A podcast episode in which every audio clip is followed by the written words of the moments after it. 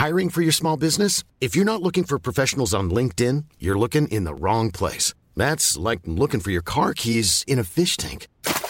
LinkedIn helps you hire professionals you can't find anywhere else, even those who aren't actively searching for a new job but might be open to the perfect role. In a given month, over 70% of LinkedIn users don't even visit other leading job sites. So start looking in the right place. With LinkedIn, you can hire professionals like a professional. Post your free job on linkedin.com slash people today.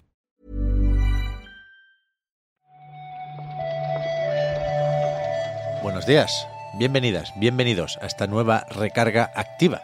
Hoy es martes 16 de mayo y toca repasar la actualidad del videojuego con Juan Salas. ¿Qué tal, Juan? Hola, Pep, ¿qué tal? Muy, muy buenos días. Pues bien, la verdad, eh, los martes yo creo que son un buen día. Me voy a sumar a la parte del equipo que está a favor de los martes. ¿Qué dices? ¿Qué parte del Sí, equipo que- no me enteré yo? Está a favor de los martes. Pues yo, yo soy parte del equipo y estoy a favor. la resistencia no es por llevar un poco la contraria, la verdad. O sea, hoy pensaba que era lunes, así, así estoy. Bueno, estás también con el Zelda, ¿no? Voy preguntando a todo el mundo. Sí, sí, sí, yo voy a mi ritmo. Ya, ya comenté en el, en reload que para mí es un poco primerita vez, pero, pero muy bien, muy contento, la verdad. Estoy disfrutando bastante de, de este viaje. De hecho, mm, sin hacer ningún tipo de spoiler, yo acabo de llegar a, a tierra, o sea que imagínate. Vale, vale. Yo tampoco voy mucho más rápido, ¿eh? Tengo que jugar un poquito más para llegar con, con algo de discurso al reload de esta semana, pero para eso todavía quedan unos días y hoy, cuidado, que tenemos noticias importantes que comentar.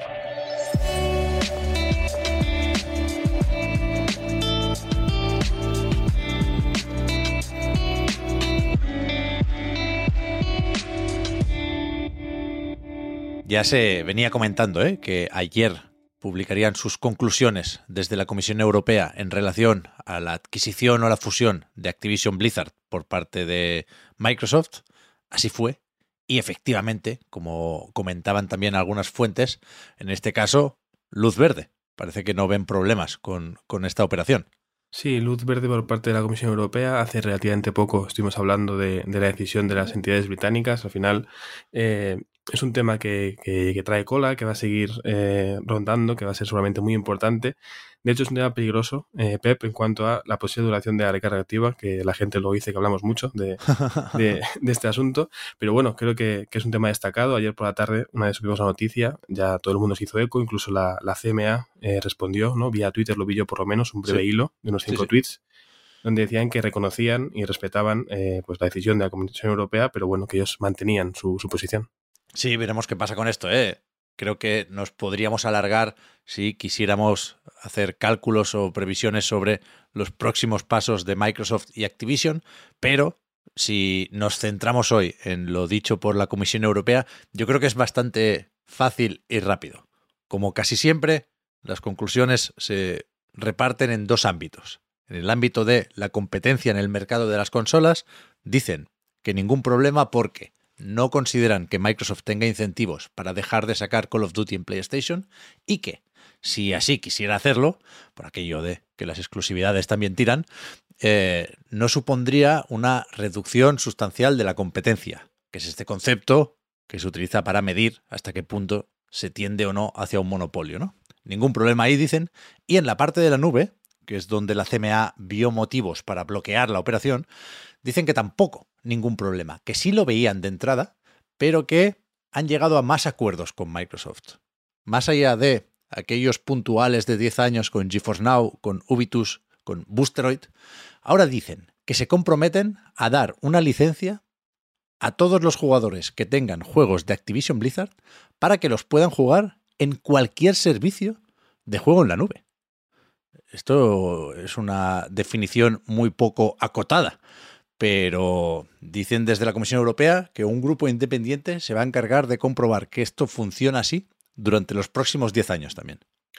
Es un asunto, Pep, te digo de verdad, fíjate, en pequeña puerta a la trastienda de, de Anaid. Nos has pasado antes de grabar un, un par de párrafos bastante similares y yo todavía sigo leyéndolos con como el meme la señora que ve muchos números.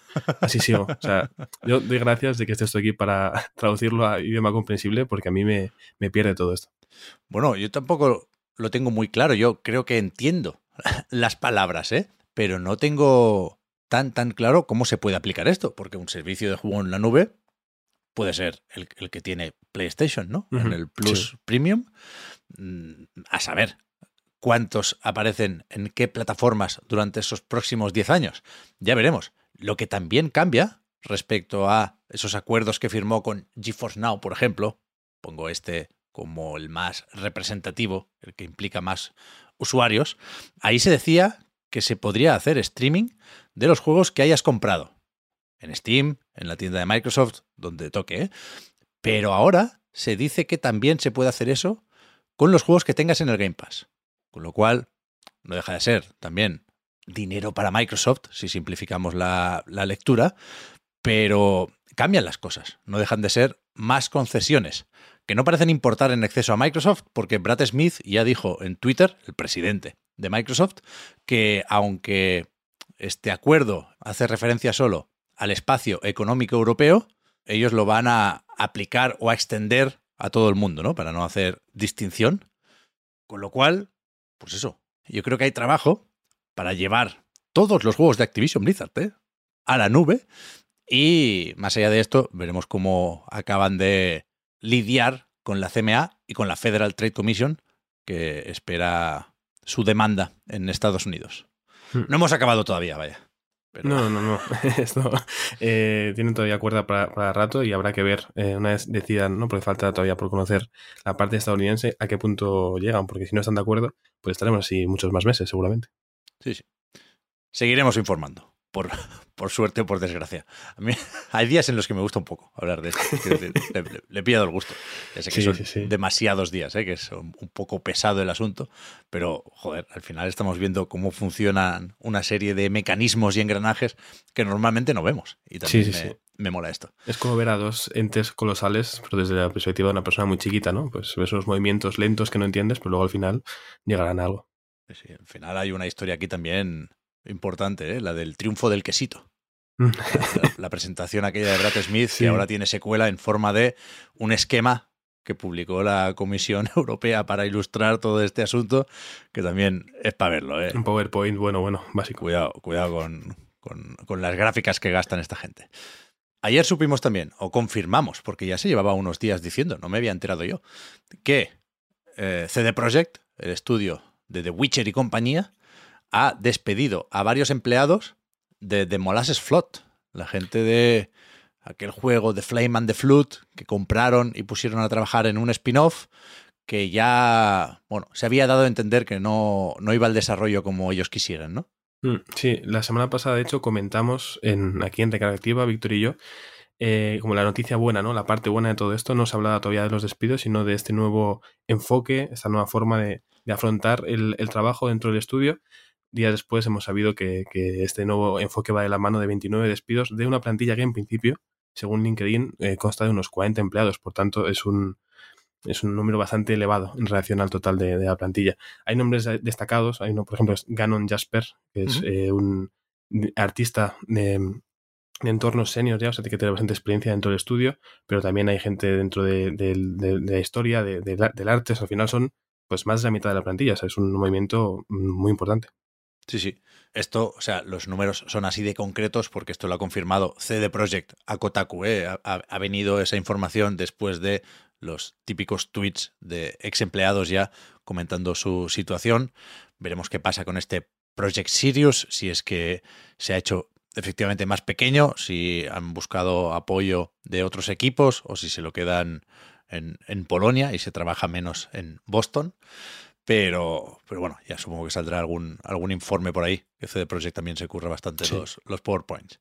Ayer también se anunció, supongo que esto interesa, un MMO del Señor de los Anillos para PC y consolas, fruto de un nuevo acuerdo entre el Embracer Group, que tiene los derechos de la franquicia ahora, y Amazon Games. O sea, cuidado, porque si creéis estar teniendo un déjà vu, ya intentaron hacer un MMO del Señor de los Anillos desde Amazon, y se fue al garete, porque lo estaba haciendo una compañía china que compró Tencent y no hubo acuerdo en ese caso, pero, pero segundo intento, segundo round. Sí, además se encarga el estudio detrás de, otro mundo abierto, otro MMO, de New World. Encima, si seis fans del Señor de los Anillos y os gusta, por ejemplo, Rings of Power, pues ver el nombre de Amazon además os sonará, entiendo que bien, igual hay gente a la que no, pero yo he leído opiniones muy contrarias sobre esta noticia, Pep. He leído a gente muy emocionada porque si eres fan de, la franquicia, pues bueno, toda noticia puede ser bienvenida, y mucha gente sobre todo preocupada, diciendo van a hacer un auténtico desastre. yo no, no, no soy muy fan ¿eh? de la obra de Tolkien, pero leí ayer que esto estará basado en El Hobbit y en El Señor de los Anillos, no en la nueva serie de Amazon. Y claro, yo supongo que te puedes tomar el anuncio de dos formas. Es decir, va para largo sí o sí, ¿eh? porque dicen que esta misma semana han firmado el acuerdo, con lo cual hay que empezar ahora a desarrollar el proyecto. Pero claro, el New Wall costó muchísimo. Se retrasó un montón de veces y, y quizás puede pasar lo mismo, ¿no? Con El Señor de los Anillos o los optimistas te dirán, coñe, ahora ya saben hacerlo, ¿no? Porque han aprendido ahora sí. al, preparar el New World y este lo van a hacer más rapidito. Por lo que sea, eh, tanto esta propuesta como la de Gollum son cosas que a mí no me acaban de funcionar como más o menos fan que soy de, de de los Anillos. Bueno, con el Embracer se van a hartar, ¿eh? A, firmar acuerdos, van a salir juegos de debajo de las piedras. Creo que han dado alguna pista ya sobre, sobre sus planes de futuro. Y acabamos con un par de noticias más rápidas. La primera, Layers of Fear, tiene ya fecha. Nos habían dicho que caería en junio y ahora sabemos que será concretamente el día 15. Sí, esta otra noticia de seguimiento. Hace muy poquito, unos días comentamos que, estaría disponible ya mismo, creo que era de, desde ayer 15 hasta el 22 de este mes, la, demo de Layers of Fear, y sabíamos que saldría en junio, ya tenemos eh, la fecha 15 de junio, de bueno, un título de, de Bluebird Team, una, una, mezcla, ¿no? Van a juntar los dos juegos anteriores, incluso el DLC, y con mejores gráficos, con novedades jugables. Creo que incluye una linterna, lo cual para la gente lo pasamos mal como yo siempre está muy bien. y quien quiera probarlo, pues eso, tenéis una demo relativamente corta, disponible desde ya mismo. A ver qué tal se porta aquí el Unreal Engine 5, que es verdad que hablamos mucho sobre el motor de Epic y que de momento hemos visto o hemos probado en poquitos juegos todavía no va a necesitar Unreal Engine, supongo, este Black Finger Jet, que es un juego que se ha anunciado con un tráiler que enseña muy poquito, porque también están buscando a gente para acabar el desarrollo, pero claro, es que aquí hay un, un olorcillo a Metal Slack por la gente que, que hay detrás que no se puede ignorar, ¿no?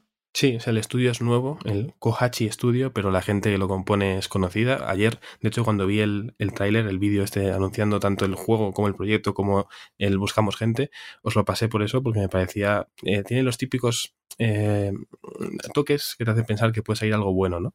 Eh, no es algo ultra sólido todavía, pero creo que tiene la suficiente calidad detrás en la gente que lo está haciendo como para confiar. Mm. A ver si sale bien, porque yo creo que se echa de menos un, Metal Slack como mm. los de antes. Aunque, joder, estaba por ahí el Metal Slack Tactics, que yo creo que va tocando enseñarlo, sacarlo ya, ¿no? Este es, este es de Summer Game Fest. Hombre, es que. ya lo he visto, claro. El Summer Game Fest va a estar bien, Pep, ya te digo yo. O sea, no hemos incluido hoy noticias como que el sábado 10 de junio va a ser el Wholesome Direct, pero es que vamos a estar al final un par de semanitas o tres muy buenas, ya verás. Sí, sí, haremos más pronto que tarde, ¿eh? porque en tres, cuatro semanas nos metemos ya de lleno en, la temporada de eventitos, pero es verdad que cuando acaben de encontrar su espacio todas las presentaciones, haremos aquí bueno, el clásico repaso a la agenda, a los horarios y a las conferencias. Y, yo estoy con ganas también. Creo que, que, toca, por cojones, con perdón, anunciar unas cuantas cosas nuevas. Sí, sí, sí, yo soy optimista. Va a estar muy bien, ya verás. Mañana vuelve la recarga activa Veremos qué nos deja hoy la actualidad. Gracias por haber comentado la jugada, Juan. Y hablamos ahora. Gracias a ti, Pep. Chao, chao. Hasta luego.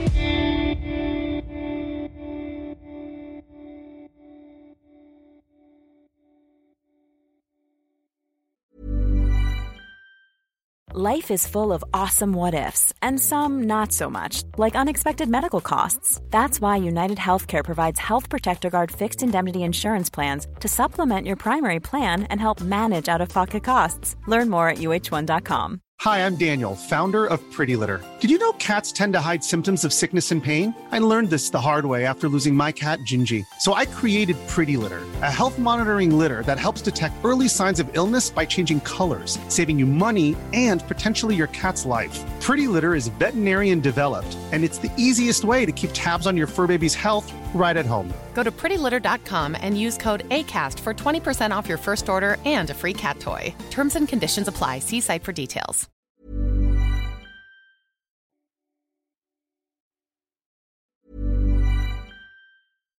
Hi, I'm Daniel, founder of Pretty Litter. Cats and cat owners deserve better than any old fashioned litter. That's why I teamed up with scientists and veterinarians to create Pretty Litter. Its innovative crystal formula has superior odor control and weighs up to 80% less than clay litter. Pretty Litter even monitors health by changing colors to help detect early signs of potential illness. It's the world's smartest kitty litter. Go to prettylitter.com and use code ACAST for 20% off your first order and a free cat toy. Terms and conditions apply. See site for details.